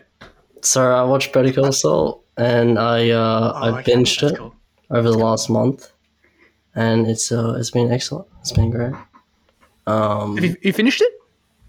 yeah, I finished it. Yeah. Oh, amazing! Oh wow, you freaking you bet me. Yeah. I say I'll say everything you said. Like the characters are like somehow even better than Breaking Bad. They're more you know they're more like uh in depth. I guess. Um, there's really interesting like like situations like him and his brother. The show's like really ambiguous about like morally ambiguous. Like it's uh open, I guess. But um, I don't know. It's just a, an amazingly written show. Yeah. Did you have a? How do you feel about the ending, and did you feel like it got better as it went? Like, what was sort of your trajectory with the seasons? Yeah, I did. I did think it it uh got better as it went. It got, it got more. It, it was the same kind of thing as Breaking Bad, I guess, where it's a similar structure. It got more intense. Um, and that the first season is just kind of funny, I guess. It, it- it's like little adventures and stuff, but um, oh, the thing they do in, in the show, not to spoil it, but like the I guess the thing that they're leading into was like really interesting, and I wondered how they handled it, and I think like for the most part they they, they pulled it off. Um, it just I, didn't expect the idea of like being a con man to become like so serious, I guess, and over the show it just becomes more and more. You take it more and more seriously, and it kind of becomes a real thing, I guess, and yeah. Yeah, I love how the show makes makes like the mundane or like sort of basic real life activities so tense and interesting all the time. Like I love, um, I love the way they open every episode. and You've got no idea what's happening, and then it Oh, all yeah, yeah, always yeah. ends up making sense. Yeah, it's really cool. and like the visual storytelling as well is like really amazing. Um, yes, just yeah, like getting everything from just reactions and stuff. It's like really awesome. Yeah. Hundred percent, hundred percent. Oh, I'm glad. I'm not gonna lie. I'm slightly disappointed because I thought you were setting me up to Black say you watched Black Sails. Yeah, so Yeah, I. I thought you were setting up that as well. Really? Yeah. Oh, wow. Yeah. I thought you were setting up a little bit, but I no, that is that, that that is that is uh, right below it. So I'm I'm very glad. I'm very glad. We're, we're pretty much. Oh no, Jane hasn't seen any of it, but like the Breaking Bad universe, it's all Yeah, I, I need to see uh, everything bar one episode of uh, Breaking Bad and then everything of Better Call Saul. You've seen one episode of Breaking Bad? I've seen half an episode of Breaking Bad. Oh, okay. Cool, cool, cool. Yeah. I've seen up to season three of Better Call Saul. Like I finished season three a few weeks Yeah. ago, so I'm about to start season four. Oh, Yeah, really? so you played 120 hours of Zelda. We all know. Yeah, Um, no shame. all right. Jaden, what have you been watching? I rewatched Mission Impossible, but I feel like I've talked about that show on the show like three times already, so I guess I'll skip it. But I I, I, I, I, have been watching more Pokemon, and I, uh, I, I I finished the black and white era of the show. Actually, Spooky was on here last time I talked about it. Yeah. But yeah, so I've, I've I've finished the black and white era, which is about I don't know three or four years of television, and then Mm. some of the movies. And I guess I'll talk about the movies since this is a movie podcast. Yeah. You watched the Uh, one, right? Yeah, the, the the most recent one I watched was the uh, the uh, Genesect: The Legend Awakened, or uh, whatever it is. Hmm. The thing is, you watch one Pokemon movie, you've seen most of them. You know, it's Ash and his companions, and then he finds a cute Pokemon, and he has to befriend the cute Pokemon to take on the evil big Pokemon. Um, in the case of this movie, the cute Pokemon was a Genesect, and the evil one was also a Genesect, so a, there's a twist on the on the formula because they're both the same. Um, but it was pretty. It was, it was it was pretty standard stuff. The the animation in in the movies is kind of incredible, especially after watching, fucking, you know, 160 odd episodes of the TV sh- series and, and just seeing like the, the the increase in quality. But you know, uh, I don't know. I, I I do love Pokemon. I do love the things that they do with the movies, or, or despite the repetitiveness. Um, and this one was uh this one was quite quite fun. It, it was- a step up from um the last one I watched, whichever which whichever one it was. All blend together. Yeah. Actually, no, no, it wasn't a step up from the movie, but there was like the like three episode like special in the middle of the series, um, about the about the about the uh, you remember the Island God Spooky? I don't know if you remember that one. The th- Um, Thundurus, Landorus, and Tornadus. Yeah, that was fucking awful because it, it felt like it was meant to be a movie, but like they just couldn't be fucked. So they split into it into like a few episodes, um, and that was that was that was that was dog shit. Um, so this was a this was a big step up from that one. So yeah. I'm glad. How, how for an episode? I'm sorry for a podcast called Cinema Effect. How well do you think going from Better Call Saul to Pokemon does for our audience retention? Very well. And Jaden's looking at the stats. He knows. He knows. Yeah. I'm just saying when when I, when I was in charge of the show, we, we, there was a, there was a big boost in fucking viewership. No doubt, dude. I- I'm actually really scared for the next few weeks for my um, career at this point. Uh, Luke, Luke, what have you been watching? Uh, I've been watching a few things, sort of half heartedly. Like the new season of Utopia has been coming out. So that's that ABC show about the government. So I've been watching that weekly. And the uh, the new Marvel Secret Invasion show with Nick Fury. Oh yeah, yeah. that's been coming that? out. It's it's all right. Like Okay. I I sort of went into it knowing I think this movie like the advertising and promotion for this TV series has been much lower than all the others. And I don't know if that's intentional or what, but like I feel like they were releasing trailers for Ms. Marvel and Moon Knight and She-Hulk and all that sort of stuff. Whereas they sort of released one trailer for this movie like last year or this TV series last It, year it was ages ago. Yeah, yeah, and then never touched it again. So I sort of enjoyed that, not knowing what it was really about. So I've just I've just been watching that every week, and that's been pretty good. Yeah. Okay, that's good. But I That's need good. to I was I need to either commit to break uh, Better Call Saul and finish watching it, despite the fact that I've said it for the last month, or start got watching all the Mission Impossibles. I don't know. Well, you can do. Oh, well, do you should do Mission Impossible first, and then go back to Better Call Saul. Yeah, we'll see. There was no confidence in this. Yeah, maybe one day. very very good. I was curious about Secret Invasion because I remember when, when we watched that trailer ages ago, I was I was, I was into it. So, Hmm. but I haven't heard like like you saying I haven't heard many opinions, but you saying it's all right, and I also haven't heard great things. So, I don't know. Yeah, I mean, like I've honestly heard nothing it- about it. it is like a pretty Right. good thriller. Like it's it's very different from all the other shows. It's it's like Okay. Winter Soldier in its sort of espionage and things like that. I feel like it'll be better if you can just watch it all in one go. I think that like Okay. a show like this, the idea of like a weekly suspense is just going to make people lose interest. Feel like wait till it finishes and then watch it all in one go. There's like one big sort of spy thriller thing. I'm saying about 80 years of television history uh, goes against that point, but uh, Oh, but this is only like a six episode thing. Like, Yeah, It- it's six again. But, Like okay. but no, it's been all right. It's been good.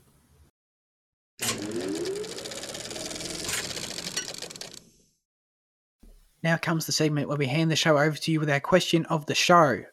Last week, I asked you, what is your definitive favourite Indiana Jones film? I thought we can't go two weeks in a row without a question, so I'll just throw one in there that's like, we're going to talk about it anyway, so it'll fit in quite nicely, hopefully. Um, Andy said, My definitive favourite Indiana Jones movie of all time has got to be Raiders of the Lost Ark. Please, I'm not looking for a debate. No matter how much Dr. Luke has convinced me about Temple of Doom, or how much you hosts talk down this film. The first ever entry will always be the best one, not just to me, but to many people's eyes. The Last Crusade was just as perfect too. I also remembered rewatching the second half on Channel 10 that one night, and I appreciated it a lot more than my first watch. I didn't log it though because I didn't originally sit down to watch the whole thing. If it makes Dr. Luke feel any better, Temple of Doom was my third favourite. Indy and Short Round duo outshine the entire franchise, despite how annoying the overall sequel was. Brutal brutal. The Temple of Doom. I, I want no one hating on our Temple of Doom review. We kind of liked it compared to that, anyway. Mm. Um, So yeah, thank you, Andy. Um, I also want to come out and say that Race of the Lost Ark is the best movie of all time, and um, I apologise to everyone out there. That's my answer. What's going on with that? I don't, I, is, is, that, is that meant to be a joke? Is that? I'm, I'm Oh yeah, I was bored. I was bored last night. So I Yeah, read I- I- and like you- I, I couldn't read the tone. I was, I was like, I was like, I can't tell if this is meant to be sarcastic. Like I was pretty sure, but Yeah. I was like, I was like, I don't know, maybe, Yeah. maybe I being don't know in if that Yankee means I succeeded or not. maybe Yeah, in Yankee right. Land, you know, they convinced him. Yeah. Yeah, man, I've been started saying words differently too, so you never know. Yeah. Um, all right, let's go to Fitzy. What is your favorite Indiana Jones film? Feel free to rank, give your ranking, break it down however you like. Uh, I think Temple of Doom is probably just my favorite. I think it's just a very special film, just kind of pure adventure, you know. Um, but you know, The Last Crusade is close, definitely second, and then yeah, and then Raiders, and then you know, uh, Kingdom of the Crystal Skull, and then this Dial of Destiny. I think, yeah. Oh, okay, so this one's last. Oh, okay, yeah, Oh yeah, I think Crystal Skull was more enjoyable. Still had that Spielberg flair, you know. Yeah. yeah, and that and that two-hour runtime. Yeah, Jaden, what about you? We've come to the end of this franchise. It's been uh, five. Actually, I think it was like one less month because we crammed them, but it's been a month-long journey, regardless. Mm. Last Crusade at the top. Temple of Doom. Kingdom of the Crystal Skull. Dial of Destiny, Raiders. Wow. Gotcha, Hot gotcha. take. Nice. Actually, no, that, that, that that's that's too harsh. Raiders above Dial of Destiny. Interesting. I feel like I don't know. Luke will have a pul- finger on the pulse more. Like, is are these hot takes? You know what I mean? I feel like the Indiana. Like, do most people have a pretty clear idea of like Raiders is obviously number one? Uh, it's either Raiders or Last Crusade. It- Okay. Tem- All right. So Temple of yeah. Doom is kind of hot take. Okay. Temple of Doom is usually third, followed by Crystal, and then I guess people are sort of figuring out where Dial of Destiny's going. But it's usually it's usually Raiders. I've seen a massive Temple. mixed bag of Dial of Destiny, to be honest. Oh, really? Okay. Yeah. Like people, people put it fairly high, or Oh, just in terms of reviews, like people call Yeah. it solace, and then some people call it like the most heart-filled thing in the world. Mm, and like yeah. The di- like the difference in like popular reviews on Letterboxd being threes and eights is is, is staggering. So like, my ranking is exactly the same as Jaden's. Wait, you put yeah, you put Dial of Destiny last year. yeah, yeah. yeah, I'm 100% the same. I totally agree. Last Crusade is my favorite. Nothing, nothing beats bloody Sean and Harrison on screen, man. It was great stuff. Luke, Dr. Jones. I want to know your ranking, but I also sort of want to know, as doing this rewatch, you know, getting our incredible takes, our incredible insights, intellectuals on the podcast, you know, it all changed your view of any of these films as well. it it def my view on Crystal of the Kingdom Skull, uh, the Skull one, that's definitely changed. I I Okay. started hating that, and then I like that much more than I do now, or than I did then. Everything else hasn't necessarily changed my opinion. Rewatching Last Crusade, that was a movie that I never watched for some reason. I always watched Raiders and Temple, but I never watched Last Crusade that much. Yeah, And so Okay. I've sort of been reintroduced to that. And I'm sort of I'm tossing up between Temple and Last Crusade as my number one.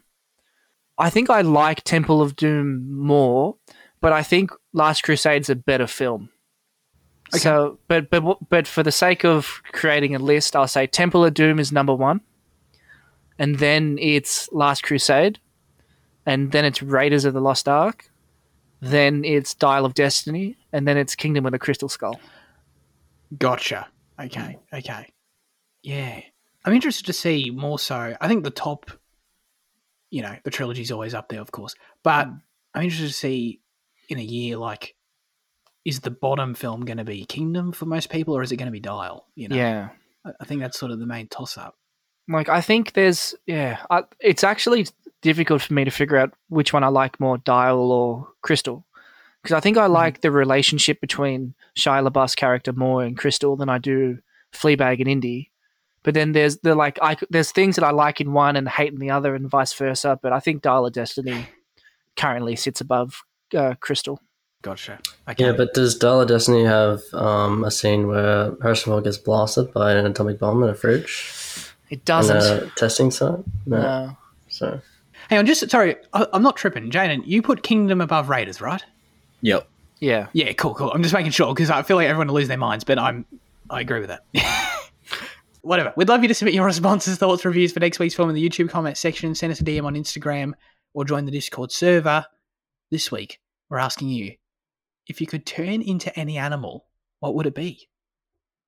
Let us know. This is going to be another one that's like, I feel like it's going to have some weird debate to it. I don't know, but we'll see. Let us know in the comments in all those places. All right, that's it for this week's episode of Cinema Effect. Thanks everyone for tuning in. Fitzy, what are we doing next week? We're keeping it fresh, as Jen uh, said earlier. Um, and we're doing Nimona, a Netflix film, animated film. It's uh, kind of come out of nowhere, to, at least to me. So, yeah, Yeah. looks interesting. I've been seeing fucking Guillermo del Toro tweet about this for the past fucking three months, like nonstop. Oh, really? So a watch is well overdue, even though it's only just come out. Is he like a producer who's got like financial uh, he, incentive? he, That's he just stakes loves are. animated stuff, and he just he just retweets about all the, about like every production aspect about it. Okay. I guess he did Pinocchio for Netflix, so maybe Yeah, it could be. they have him on advertising. Yeah. Appreciate everyone listening. Appreciate being back here with you guys. Thank I you, don't. Jaden, for joining. Luke for joining. Well, all right. quit then. Quit. Have the balls. All right. I, th- I, th- I think I think me and Liam are going to force you out. Mm. Man, this could go so many different ways politically. They should make a show about this. I'm not going to lie. They get one of the documentary filmmakers in here to chronicle the inner drama of cinema. Andy. Who's going to be the Oh, yeah, successor yeah. of Cinema Effect? You know, like. hmm. I don't know. Luke's in Who prime. I mean, I mean, you're you're all Let- let's, nice let's forget people. about the main cast. We'll forget about the main cast. Who has the better story amongst us? I mean, you're all nice people, but you're not just ser- you're not serious enough. You're not serious people. You're not serious people. That's a good reference. You didn't? Li- did you listen to any of the spoiler section of that episode? I listened to the whole thing. I'm pretty sure I did. Or maybe I stopped halfway. Actually, no. I think I think I That's stopped actually funny. halfway. I think I stopped before the spoiler bit. I think I did. Yeah. Did you? Oh well, the, the Yeah. spoiler bit definitely started way before halfway, but okay, that's fine. Um, Yeah. I'm glad. I hope you did. I hope you did. Anyway, we'll see you all next week. Have a good one and goodbye.